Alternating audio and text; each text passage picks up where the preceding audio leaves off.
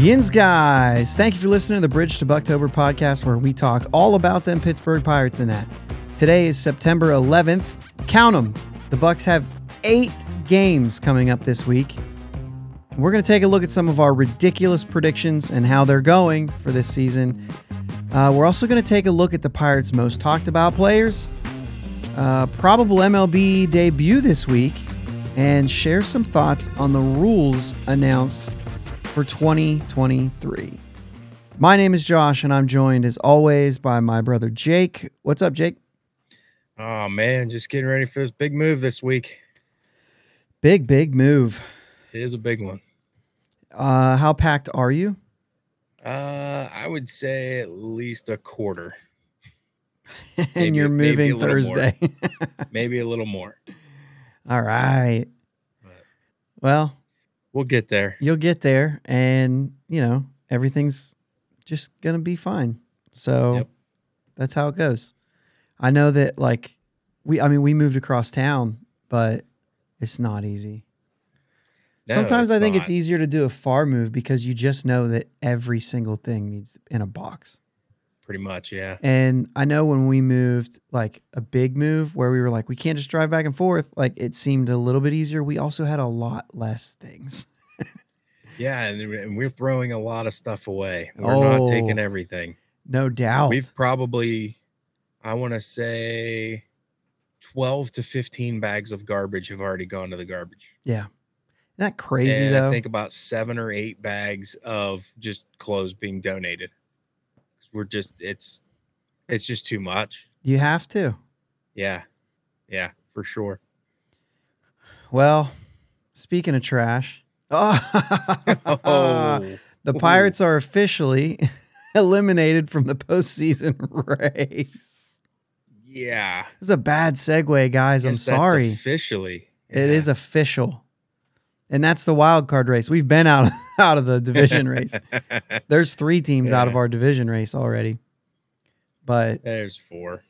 Just not mathematically. ooh, okay. Okay. Well, we're gonna get into that because uh, neither one of us picked St. Louis Nope. to win. Um, so we're gonna get into some of those things, and uh, it's not the end of the season, but we're gonna take a look at them anyway because we, we see what things are actually still possible. And then probably at the end of the season, we probably won't. We'll probably be like, nah. we already know. We'll just, you know, we'll cherry pick them and tell Yeah. you the ones that we got right or something. We'll figure It'll something be a out. short list. It'll be a short list. It always is. That's the whole thing is. about predictions. So just um, I don't know, like a month ago, you asked me about a prediction and you said, "Does Pujols hit 700?" And without blinking an eye, I said, "Yeah, of course he does." Because the great ones always figure out a way. Right. So then this morning, we were actually together this morning. Um, this morning, I said, if if Pujols is up and the game's on the line. Now, I did mention that he had 699 home runs in this scenario. Do you pitch to him? And you said you have to because we're not in the playoff race, Yeah. so you have to pitch to him. And that the scenario came up today where first base was open and we could have put him on, and we pitched to him and we lost. So 697 home runs for Albert Pujols. Sitting alone at number four now. Yep. And three pretty massive names sitting above him. Yeah. None of which he has the chance to catch. No, not even close. Not even close. The 714 is so far, I mean, like he would have to play another year. Yeah. And I think he's already said he's not, right? Right. He Yeah. said it at the beginning of the year. But 700 is well within reach. He just needs Mhm. three. He's got, what, three weeks to do it? And he's playing a lot right now. Because he's hitting a lot. because he's hitting a lot, and they're keeping Goldschmidt healthy by making by allowing Pujols to play first. So I mean, aside of a, a, a Pujols injury or something, he gets to seven hundred. Yeah. he still gets what three more games at PNC Park. That's 3 more home runs. He's at least guaranteed for one home run in that last weekend or Yeah. that last week. I guess it's a Monday, Tuesday, Wednesday, but he's guaranteed for at least a homer in that series. Yep.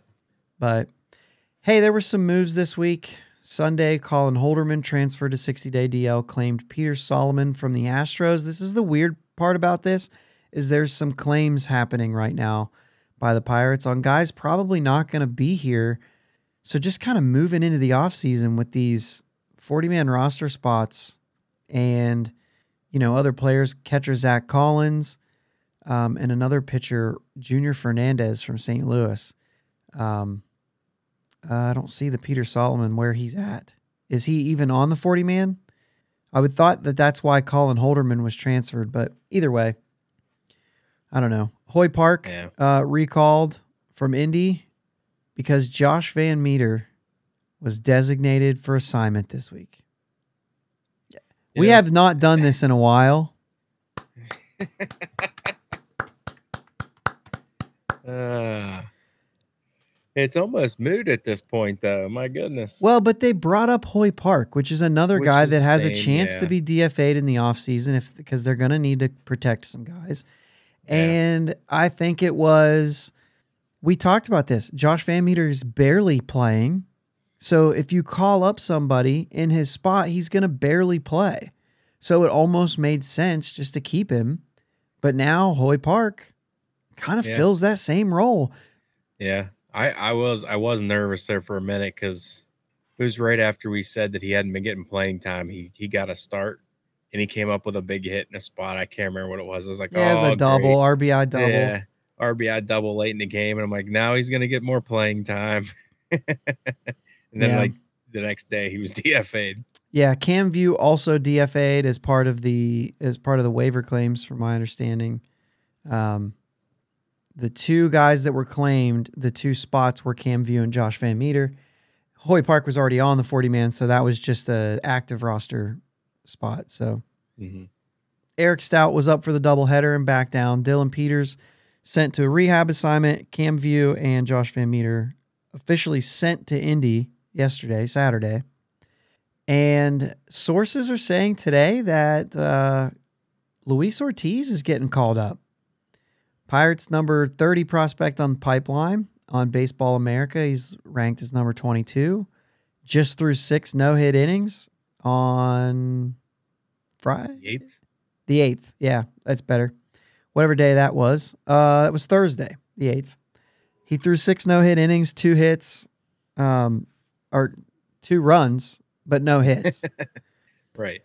um, ERA is kind of up, but like he Been- his he's been bit strikeout to walk run ball, ratio, right? yeah, the, he's given up some home runs, but his hi- strikeout to home run, uh, yeah, strikeout to walk ratio is really good.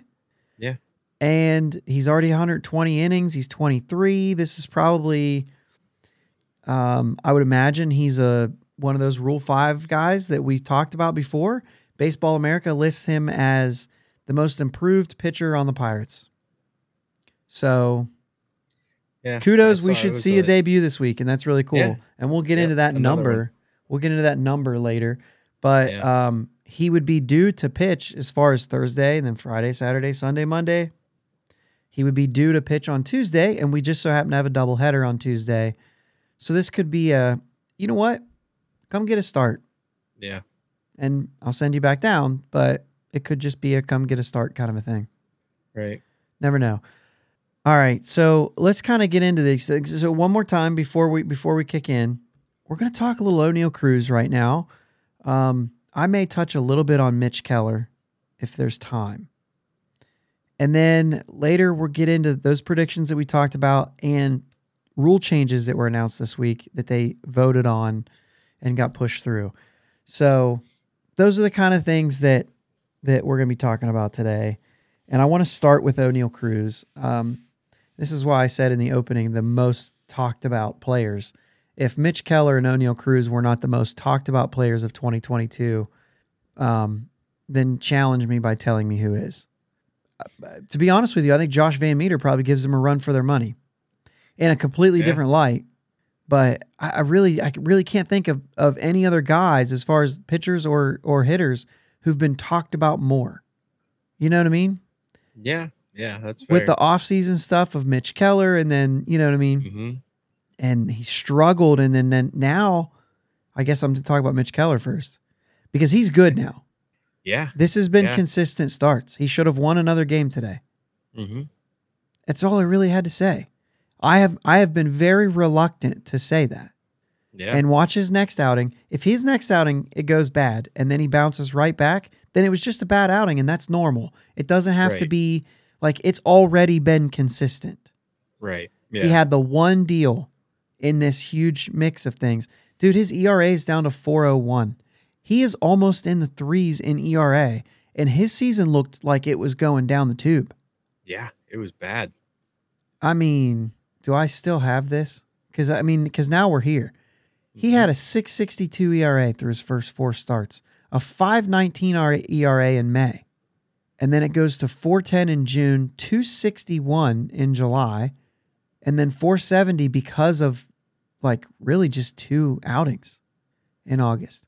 And then now his last two starts and his two September starts against two first place teams, mind you. As a matter of fact, his last four starts have been against first place teams. I don't know if the Mets were in second place when he made the start, but Mets and Atlanta are those two starts. And he's given up two runs, two runs, zero runs, zero runs against teams that are first or second place because Milwaukee was one of them. Mm-hmm. And and the Atlanta one was the it's only two earned runs, but that was the seven runs in just three innings Yeah. right after the two inning outing against Boston. And it was like, oh, maybe not. And then he bounced right back and has been good through three games. That's it. That's all I'm going to say. Let's go on to Oneil Cruz because that's another thing that needs to be updated because we've been talking a lot, you know, and, and the and the, the most common reply is, oh, he hit that one 117 miles an hour. And the very first tweet or one of the first five tweets that are a response to, to the Pirates saying he hit one over 100 miles an hour is maybe he should try to hit over 200. Maybe the, the velo doesn't matter as much as his batting average, right? And these are things that are being said. And that's fine. And I and I haven't commented on those because I'm like, no, they're right. Like he needs to hit the ball. Yeah. He's been hitting the ball. His average Yep. is still down. He's still sitting at 227, but not too long ago, we were under the Mendoza line. Yeah. Last seven games, he's hitting 400. That includes today's 0 for 4. Last 15, 317 average. And his OPS is still over a 1,000 for his last 15 games. Last 30 games, this is where the struggling had stopped in the midst of this 237, 775 OPS. So you can see in a two week span, it has changed. Yeah. Absolutely. Something's clicked. in September, which I think is nine games so far that he's played, Mhm. 368, uh, 1,148. How do you say that? One point over a thousand OPS. Yeah. Five of those nine games were multi-hit games. Six of his Yeah, last had, eleven, like, multiple hits. back-to-back. He had like back to back three hit games, didn't he? Um, one was two hits, and the other one was three hits, including. okay. But he had, but the game before the three-hit game, he had hit a home run. Gotcha. So nine RBIs That in ball- nine games. He doesn't even have to get like really good swings off No, no. because he was off balance and flicked the ball out of the stadium Yeah, into the river. Like, yeah, yeah. I mean, you look at it; it's very It's close to a one. Hand, he uh, almost made contact with one hand on the bat, yeah, and it was out of the stadium. it's just crazy. The guy's a freak. Mm-hmm. We already know that. The, all the tools are there, and they're freakish tools. The fact that he has the speed to go along with the arm and the power, and the fact that he really defensively, his throws are what's uh, are what's shaky about his shortstop, not his Yeah. fielding. Right. So when when you're looking at that, you're saying, well, can he handle short? It's literally just the throw. The Mhm. throw is a problem no matter where you're playing. Right. And Yeah. the and the arm imagine? strength is there. Could you imagine? It's it's like uh, an up close. Say you're shooting a target and you miss by a quarter of an inch, and then you take that target and move it back another 150 feet, and now you're off by like six inches. how far off would his throws be if he was in the outfield? Yeah, I mean the difference is is most of the time you're hitting a cut. The cut can move, so it's really not as with big of a deal. Like that, you're not hitting. yeah, the cut. that's a good point. He doesn't have to hit a cut. That's Ichiro style, man. Yeah. Ichiro don't need a cut. But I just, you know, I, I don't know. That's just something I, I thought about with, yeah, his arm's good for the outfielder. Sure, it's strong enough, but Yeah, it's you, not accurate to first, it's not going to be accurate to a base from you get a different you get a different approach though. I mean, You I do. played outfield in high school and I mean, I I rarely threw the ball away from the outfield. You know what I'm saying? Like that Sure. just it, you you have a better like you've got better balance. You're not you're not throwing off balance very much. You're going to field the ball, you're going to get balanced, you're going to make your throw. And it's going to more times than not, it's going to go where you want it to go. You know what I mean? At least within Yeah. the vicinity. And and the thing is is if you're throwing from the outfield, you're throwing at a base where a guy generally should be safe. You know what I mean? So if you throw it a little bit off and I have to reach for it and then come back with the tag and he's safe, you might say, "Oh man, if that was online, he probably gets him." But you're not saying like, "What a terrible throw." You know what I mean? Where if you make the first baseman come off of first base in any way, Mm. it's an error.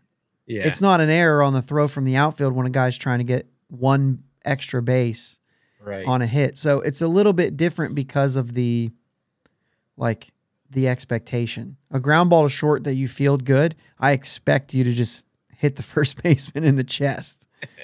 and Yeah. that's just not the case. And Michael Chavis, like I don't I, I it's hard to say Cruz owes him uh, some dinners, but just because Chavis makes more money than he does.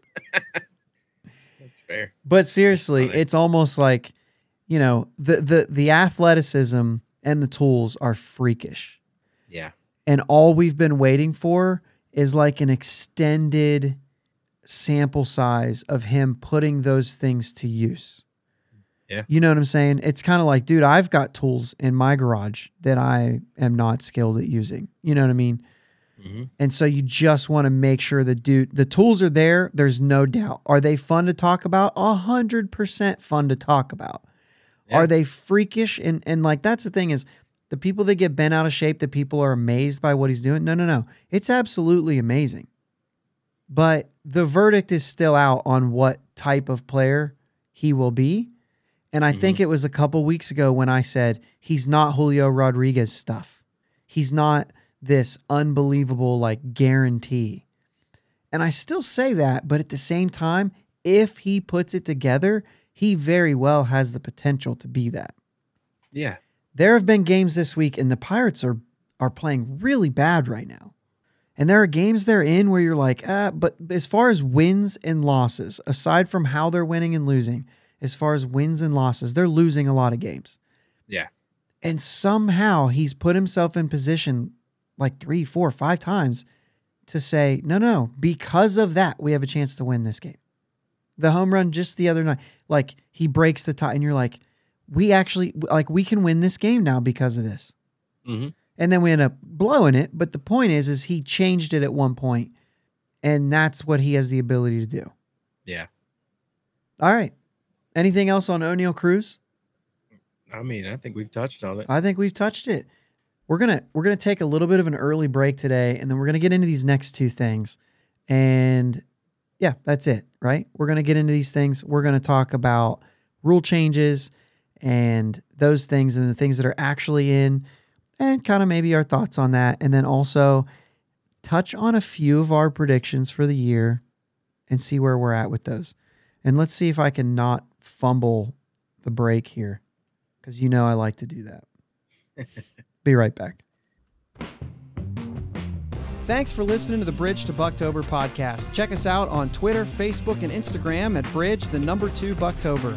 Audio podcast available on your favorite podcast platform, video podcast available on YouTube. Follow us on the socials and subscribe to the podcast. If you're on Apple Podcast, take a couple minutes for a review. We'll be right back. Swearingen Bat Company is Ohio's premier wood bat company, specializing in custom wood bats to meet any need from T-ball to senior league. Check out their website at swearingenbaseball.com. Link is in the show notes. Twitter and Instagram at Swearingen Bats. You can also find them on Facebook. Swearingen Bat Company, that's swearingenbaseball.com. Let them know you heard it here. And we're back. Bridge to Bucktober podcast, September 12th on release of this. We're almost there, almost to the end of the year. And then our off-season discussions begin and it's rosters, it's rules and all that stuff, but we got a little taste of the rules today, this week rather, this week. Yeah. Yep.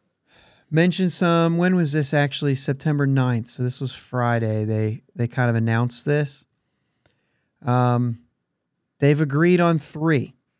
Right? We've got pitch timer, we've got defensive alignment uh restrictions uh or limits, and we've got bigger bases cuz we got bigger players, right? Is that why?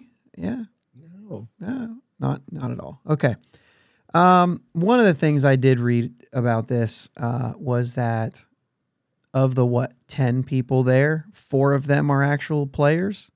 They all voted against the pitch timer and the defensive shifts, and yet here we are.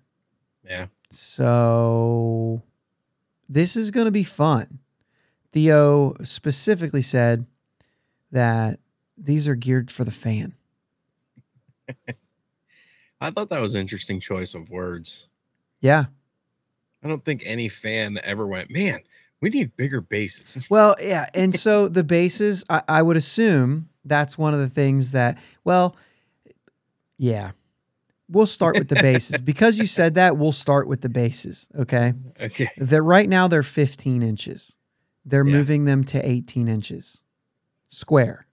Right. So from home to first, you get another inch and a half. But from like first to second, second to third, you're going to get four and a half inches because they're on the line, Yeah. which means that the first baseman has an extra four and a half inches and he won't run. Maybe the hitter won't run into him as much.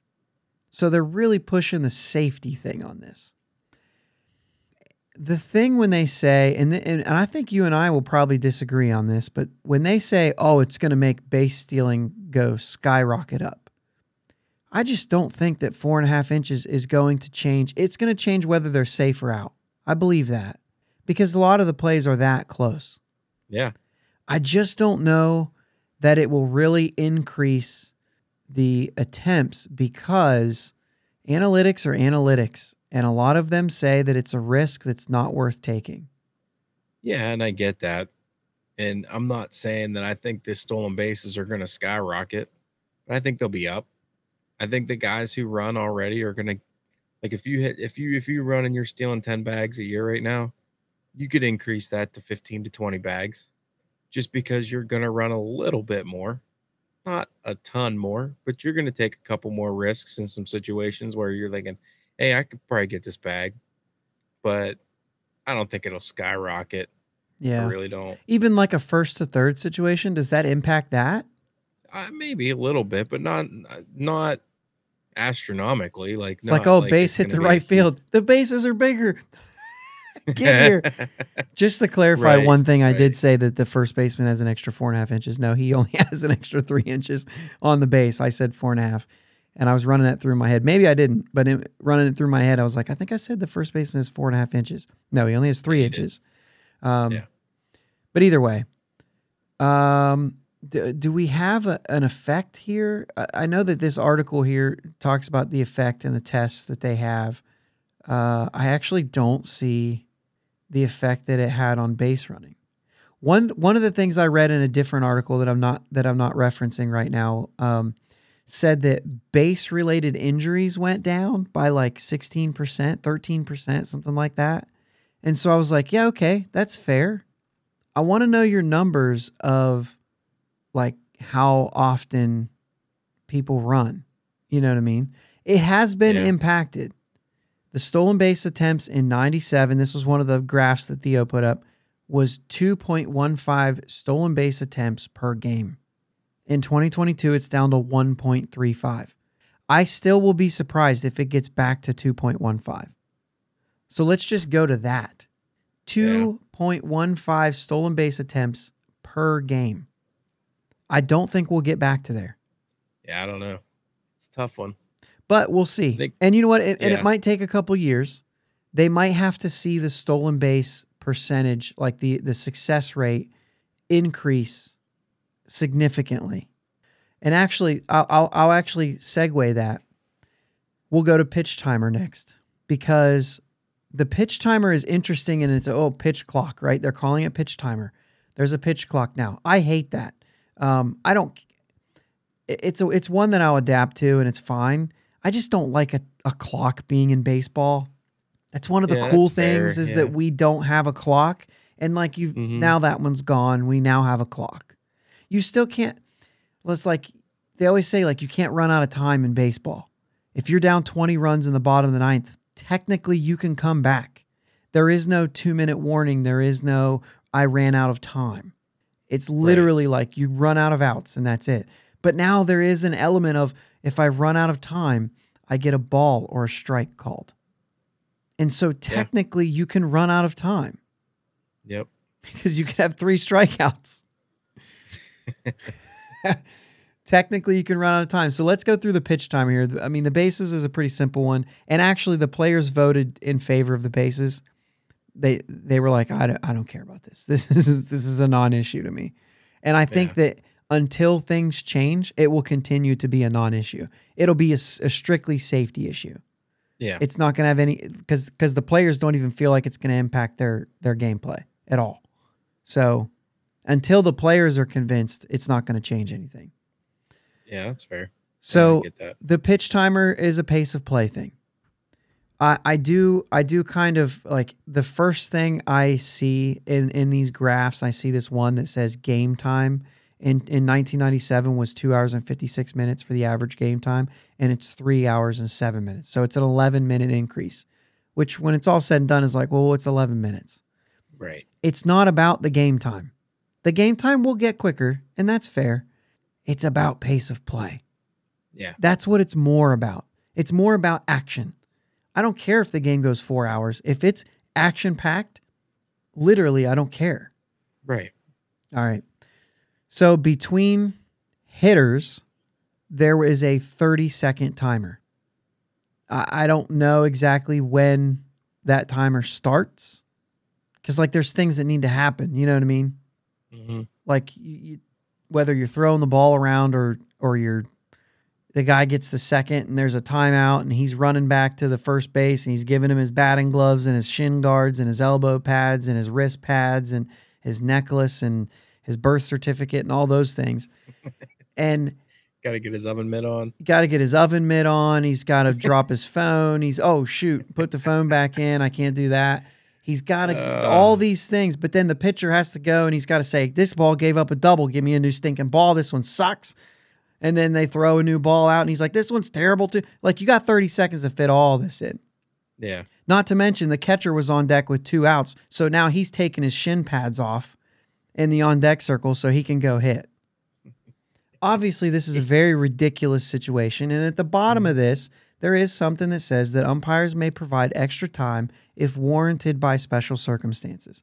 If, example, a catcher to, were to be thrown out on the bases to end the previous half inning and needed additional time to put on his catching gear, the umpire could allow it.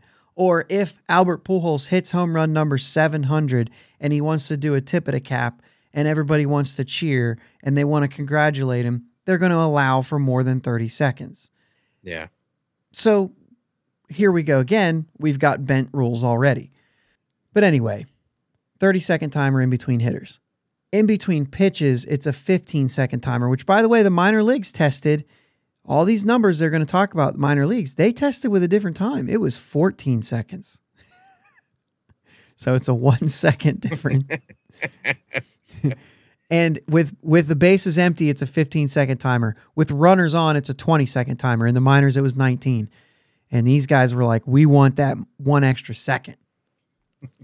so they're giving them a little bit of time. Um, yeah, it it says at last check, according to this article, the pitch timer had reduced the average time of game in minor leagues by 26 minutes So we're trying to make up for 11 minutes and we're really just we've gone too far Yeah. Yeah. already. Well, they were doing with a 14 second, not 15 second. So 24 minutes, 23, you know what I mean?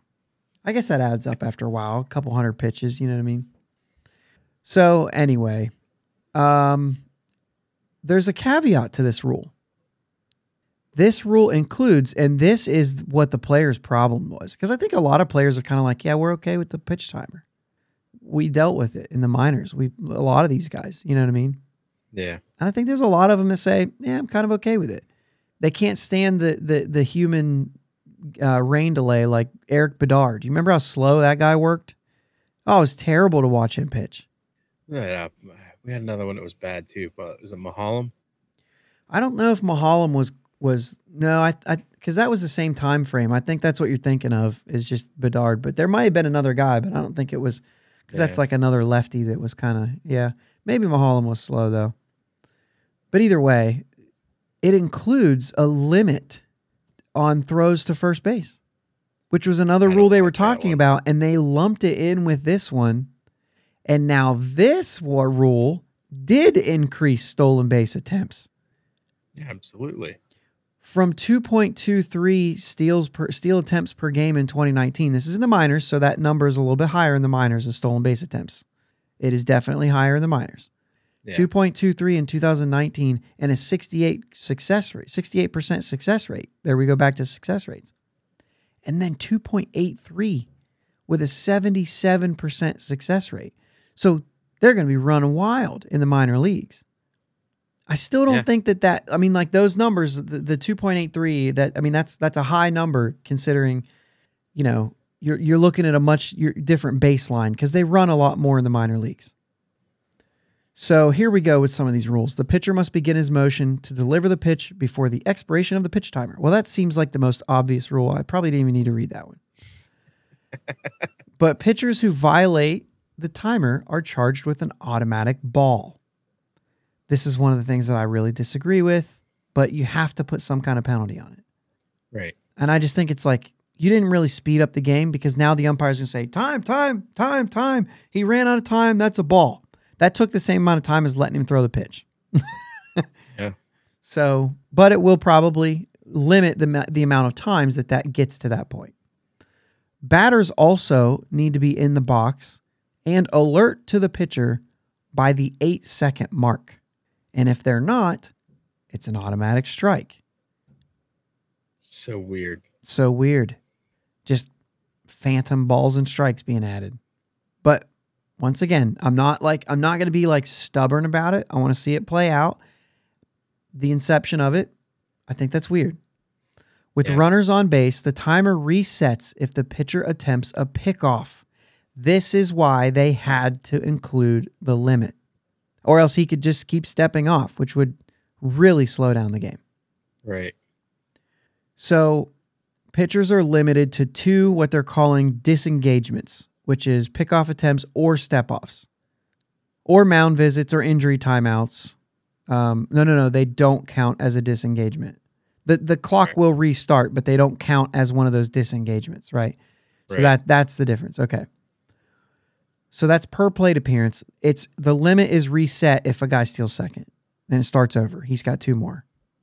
So or it says if a, a runner or runners advance. So anytime there's a runner advancing, then you reset that that two disengagement limit. Because it's in the same plate appearance, they have to call that out. If a third pickoff attempt is made, the runner automatically advances one base if the pickoff attempt is not successful. So if you pick him off on the third try, you get him. If you miss him, he gets to stand up and go to second. That's wild. And what is that ruled? Is that a stolen base? Is that going into that 77% success rate? It's got to go into a balk. Yeah, it's got to. But if you pick him off, you get it. It's like a gamble. But with a timer, now the runner says he has to pitch. I can I can leave early. You know what I mean? Cuz I know when it gets down to 2, down to 1, he's not throwing over here. He's got to go home. I'm going to be able to get second easy because I've got a huge lead on this. Yeah. because he's already at that point. If he gets down to two seconds, he's committed to throw home, unless he's making a huge gamble to say, "I'm going to wait till one second and throw a pickoff move." You know what I mean? Like there's some That's that interesting. that makes it a little bit interesting to me. yeah, I didn't catch that when I was wait, reading through these real quick. Mm, That Mm. makes it kind of intriguing to me. There's another game within the game, yeah. which is what baseball's good at, the game within the game. You know what I mean? yeah, that's yeah. Man, Okay, so if Yeah, a team has going. used up all five of its allotted mound visits prior to the ninth inning, that team will receive an additional mound visit in the ninth. This effectively serves as an additional disengagement. So, like in the ninth, you're allowed another mound visit so that you so that it, when the game's on the line, you you're gonna give him the ability to have another disengagement. I Yeah. guess. So, because that's what they were saying. Ninth inning, you're going to mess with things when I'm trying to throw pickoff moves to try to get a guy when the game's on the line, and you know what I mean. Yeah. So anyway, um, yeah, we talked about the the minors and all that stuff. So moving on, defensive shift limits. So the pitch clock's going to be interesting to see, right? Yeah. I'll be interested to see how that plays out. So defensive shift limits are four infielders must be within the outer boundary of the infield when the pitcher is on the rubber, not throwing a pitch within the outer boundary of the infield. Okay. Infielders may not switch sides. In other words, a team cannot reposition its best defender on the left side of the infield if the batter is more likely to hit the ball. Or reposition its best defender on the side of the infield the Yeah. batter is more likely to hit the ball. So like you can't say like, well, we got one guy like shortstop and second. This guy's better, so we're just whatever the guy's likely to hit it, we're going to keep switching them and can't do that. Which is interesting that that even came up because I don't think that's ever happened. I think I, I like we were talking about this earlier, and I think it has to do with the third baseman going over to the other side. yeah, but that would be with three just- guys there. right, right, And if the infielders are not aligned properly at the time of the pitch, the offense can choose an automatic ball or the result of the play. What? So if he grounds out to second base, you can be like, nah, nah, he was out of position. That was that's a ball.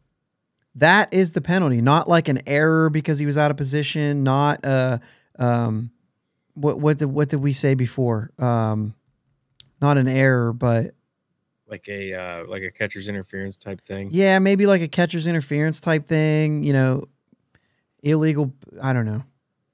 I this is going to be interesting and I and I have a feeling this gets changed. Yeah. Once again, you're creating something that's going to slow down the game. In my opinion, if he's out of position, he can't be the first one to touch the ball. And I and I likened this football season started, guys. When a receiver goes out of bounds and comes back in, he can't catch the ball. Or it's an illegal touch or whatever they call it. Now, if another guy catches the ball and then laterals it to him, he's okay because he wasn't the first one to touch the ball. I think that's what this is. If you hit a ball to second base and the second baseman's out of position, dead ball, he gets first base. You were out of position. Yeah. Just call it dead right there. If the ball goes to the shortstop, well, it didn't even impact the play. Let's keep the game moving. Apparently, that's not the way they went.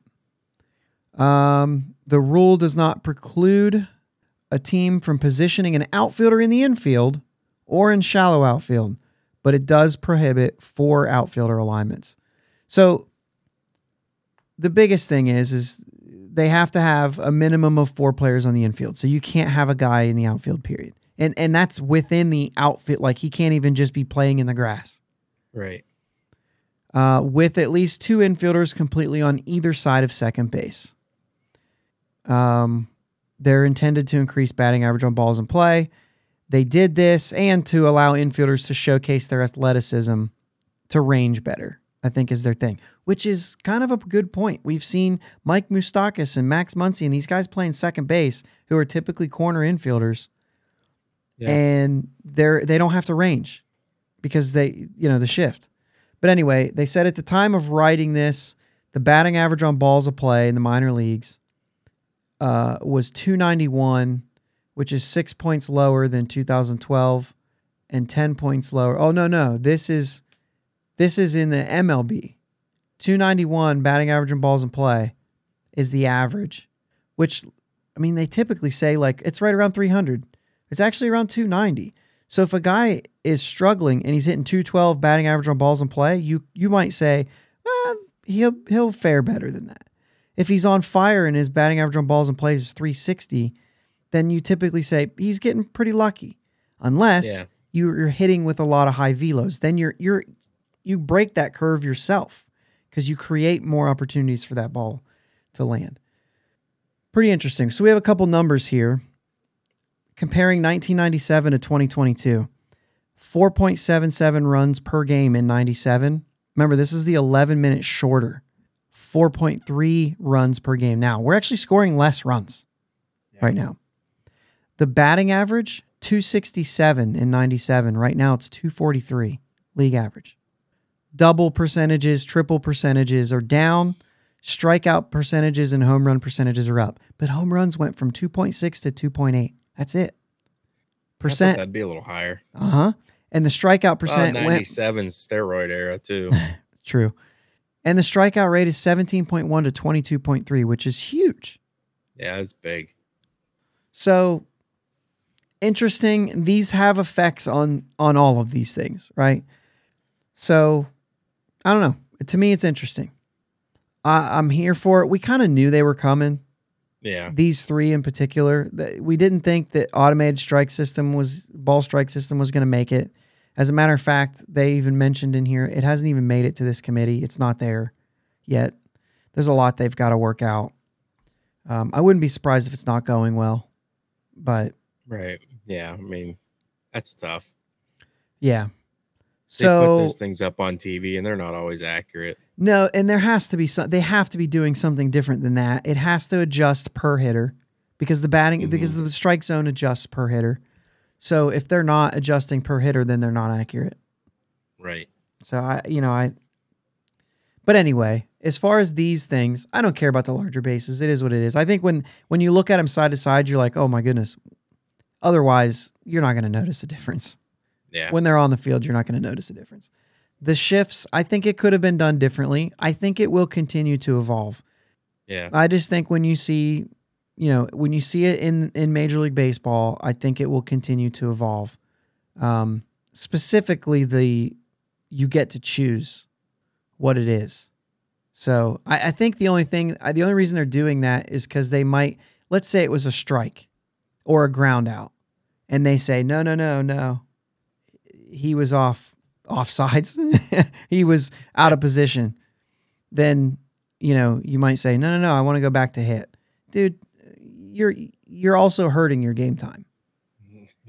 Yeah. Big time. Big time. Because now what do you have another 30 seconds? Or does he have to sprint in there because he only has he has to be there within well it's if nobody's on base, he's got 15. That means he has seven seconds to get in the box and be alert. Because the batter has to be there by eight seconds, or else you got a ball and a strike. Well, and this is the and this is the loophole that the umpire can Oh, allow yeah. for more time. That's a good point. Uh, Here I am. Yep. Yep. Okay, okay. So th- those are the rules. I, we probably could talk about this a little more, but I want to move on to the next thing because we, we were talking about our predictions. And, you know, I, I kind of thought about it and I was like, we do this at the end of the year. But it is kind of interesting to look at it and say, how do you feel now? And we've done this with our standings, but that's it. Yeah. So I want to go through those. What's that? Not good. Not good. Yeah. Okay. Just don't feel good about it. Don't feel good about any of them. Actually, there's a few of them I think you could feel good about. Um, how about uh, let's go through those standings real quick, and we'll start with the American League because I think it's easier. We both picked Toronto to win. A lot of people gave them really good odds to win the World Series, so I don't feel bad about that. Um, Right. Not to mention, Steamer picked Toronto too. Yeah. How you feel about that? They're five games back right now. They're in third place. They're not winning the East. Okay. I think they won't win it as well. AL Central, we both picked the White Sox. They're in second, a game and a half behind Cleveland.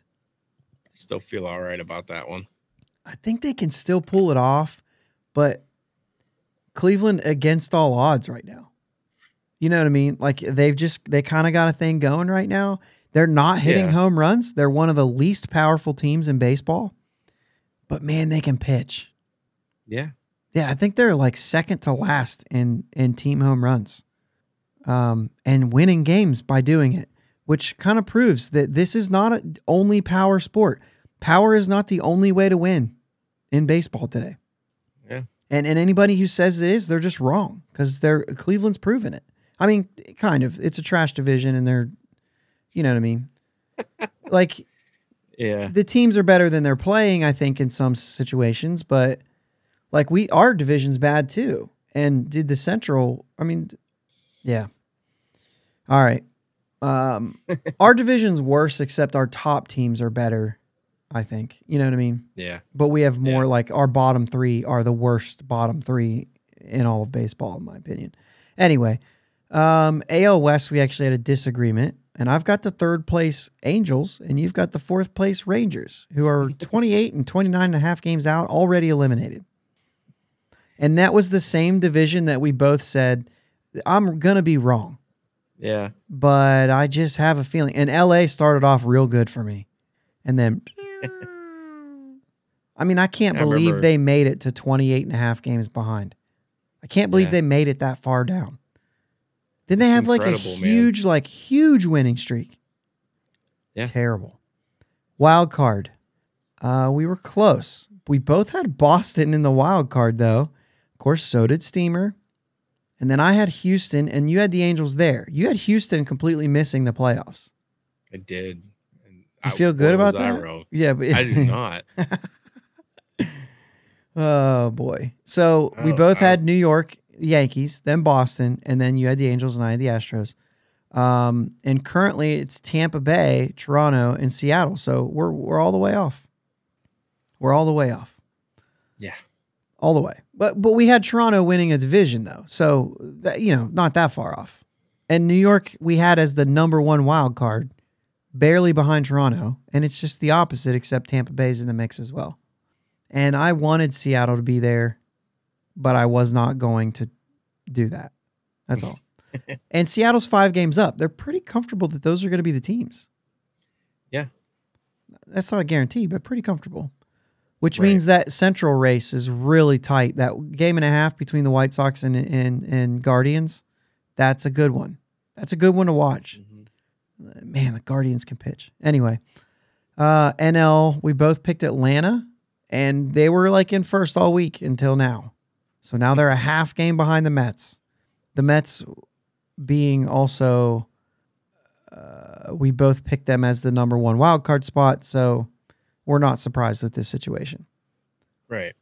Uh, we both picked the Dodgers. Well, they have a 19 game lead. They've already clinched their spot in the playoffs, and they only have to win two more games the rest of the year in order to win the division. So I think we locked that one in. Uh, we both picked Milwaukee and then St. Louis, and then we're a little bit different there. You had Pittsburgh ahead of Chicago, Cincinnati in third. It is Chicago, Cincinnati, Pittsburgh to, to bottom it out. St. Louis is up eight games right now. I think they've. I think they'll take care of this, and we'll we'll miss that as well. Yeah. Um, yeah. Okay. World Series pick. You picked the dot. Oh no, we got wild cards. We both picked Mets, Padres, Phillies. Uh, I mean, this to me was easier. It's literally Atlanta, Phillies, and Padres. And as of, as of like yesterday morning, like after Friday's games, it was literally Mets, Padres, Phillies. Like in I that think it's okay. in that, that I think order. it's okay that we were way worse at picking the American League. Yeah. I mean, that makes sense a little bit, doesn't it? Yeah. All right, here's a good one. Pirates record. This is always a, the hot one because you picked the Pirates on here to win 77 games. Now, I sure did. I'm pretty sure in May you were like, ah, I made a mistake. However, uh, just to say, as of Thursday, that's impossible. it's already gone. And I picked them to win 70, which I thought was kind of a modest pick. And they had they would have to go 19 and 4 the rest of the way out to get to that number. They're going to lose 100 games. yeah. It's going to be hard not to. I'm pretty sure they have to go like 12 and 11 not to lose 100 games. We got some tough games coming up. Yeah, we got a tough schedule. They're losing 100 games. Yeah. And the funny thing is, is this team, when you look at the paper, they're still better than last year's team. I agree with that. Batting average is not. So like, you know what I mean? When you look at those kind of things, but like power's way up. hmm Pitching, I feel like has been better. Bullpen is not, No. but starting pitching has been better. So like it's weird. I'd have to look at the actual numbers to see like where they actually line up. But like you think of like some of the games, you know what I mean? I Yeah. Quintana was better than Tyler Anderson. Yeah. You know what I mean? So like, and that's kind of where you're, you know, that if you make that comp. Anyway, um, I think that goes without saying. We did mild and wild predictions. We've got some time, and I'm having some fun. Um, and I actually went back and listened to this. Okay, and that's important because I will say that there were some things that we said that will make this. Uh, my, I had a mild prediction that Mason Martin would make his MLB debut, and I said not till September, as like a September call up possibly, but I thought that he would get his first show homer if he got called up. This is not happening, No. but you know, I had a really big miss here. Cole Tucker doubles his career home runs, games played, all these things. Uh, huge miss. And the funniest part about it is I put it under mild. I was convinced enough from what I saw in spring training that he was going to strike the ball. No, I was wrong. Real bad. A lot of people can say, like, told you, that's fine. I saw what I saw Yeah. and I just made a pick and I was wrong. And that's fair. I'm, I'm okay with being wrong. Um, Oneil Cruz has 14 homers, and your mild predictions was that he would hit 20 plus. I'll go with 20 or more. You think he can do this? That's still six home runs. I think it's possible. I don't You think he'll do it. Yeah, you started this on your wild predictions, and then you moved it to mild because Steamer actually had him at 20 home runs. Well, yeah, and I I thought he was going to get called up sooner. And that's what you said is they they also put, have him playing all year. And you said I don't think he'll get enough at bats to do it, so you wanted it on your wild, but you still ended up it still ended up kind of on that teeter totter. But you said he he he may not get the at bats for it, and that's Yeah. probably what it's going to happen. Um, I said that we will see six MLB debuts this season. We've already doubled that, and we already know there's going to be another one this week. Yeah. And I put that under mild because I said, and I, I said this in the episode, there's like 15 guys that have a shot plus others. And so I just said six was my number because I thought that would be easy. So then uh, you have a couple. Roansy Contreras is in the rotation before season's end. That's already true. Good job. Yeah.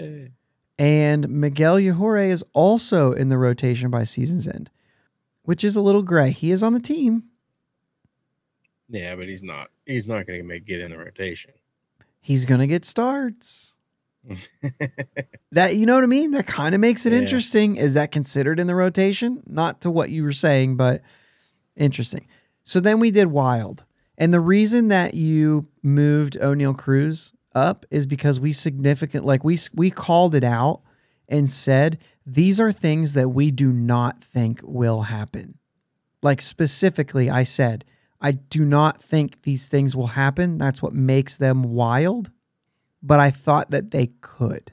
You know what I mean? It's like I think it can, I don't think it will. And these are the ones Yeah. we had. I said Nick Gonzales makes his debut in the fall. That's, that's not going to happen. The injuries completely killed any of that, not to mention a series of other things. But I thought that it probably wasn't going to happen. You said Mitch Right. Keller was going to win 15 games. He's 5 He's and got 10. 15 decisions. He's got 15 decisions. I said that Mitch Keller would strike out 200 batters. And like I said, this is when I did, and I even said on the on the episode by the way that I think it's more like 150 if he pitches good. Well, it's 115. So And I said I thought that he has the potential to be around 150 without injuries or something like that. It's not happening. Certainly not 200. I don't even think 150 happens. I also said that someone on the Pirates will throw a complete game. And my quote was, I really don't think this will happen. and I really still do not think that this will happen. No. But the last one that I had on there, and you did not contribute very much to the to the wild. Um, the Pirates do not finish dead last in home runs this season. They would have needed an extra 21 home runs last year to not finish last. They hit 124 homers in 21. The next team was at 144. they currently sit at 19th with 137. So they're certainly not going to finish dead last. Right. And and there I said Detroit has 88. Cleveland only has 108 and then the third worst is Oakland and Washington tied for 119 and KC with 120. But KC has legit prospects hitting bombs. That was a that was the hodgepodge thing. Remember? Yeah. Yeah. So anyway, those are our predictions. Most of them will not happen. We did get a couple of them there. Yeah.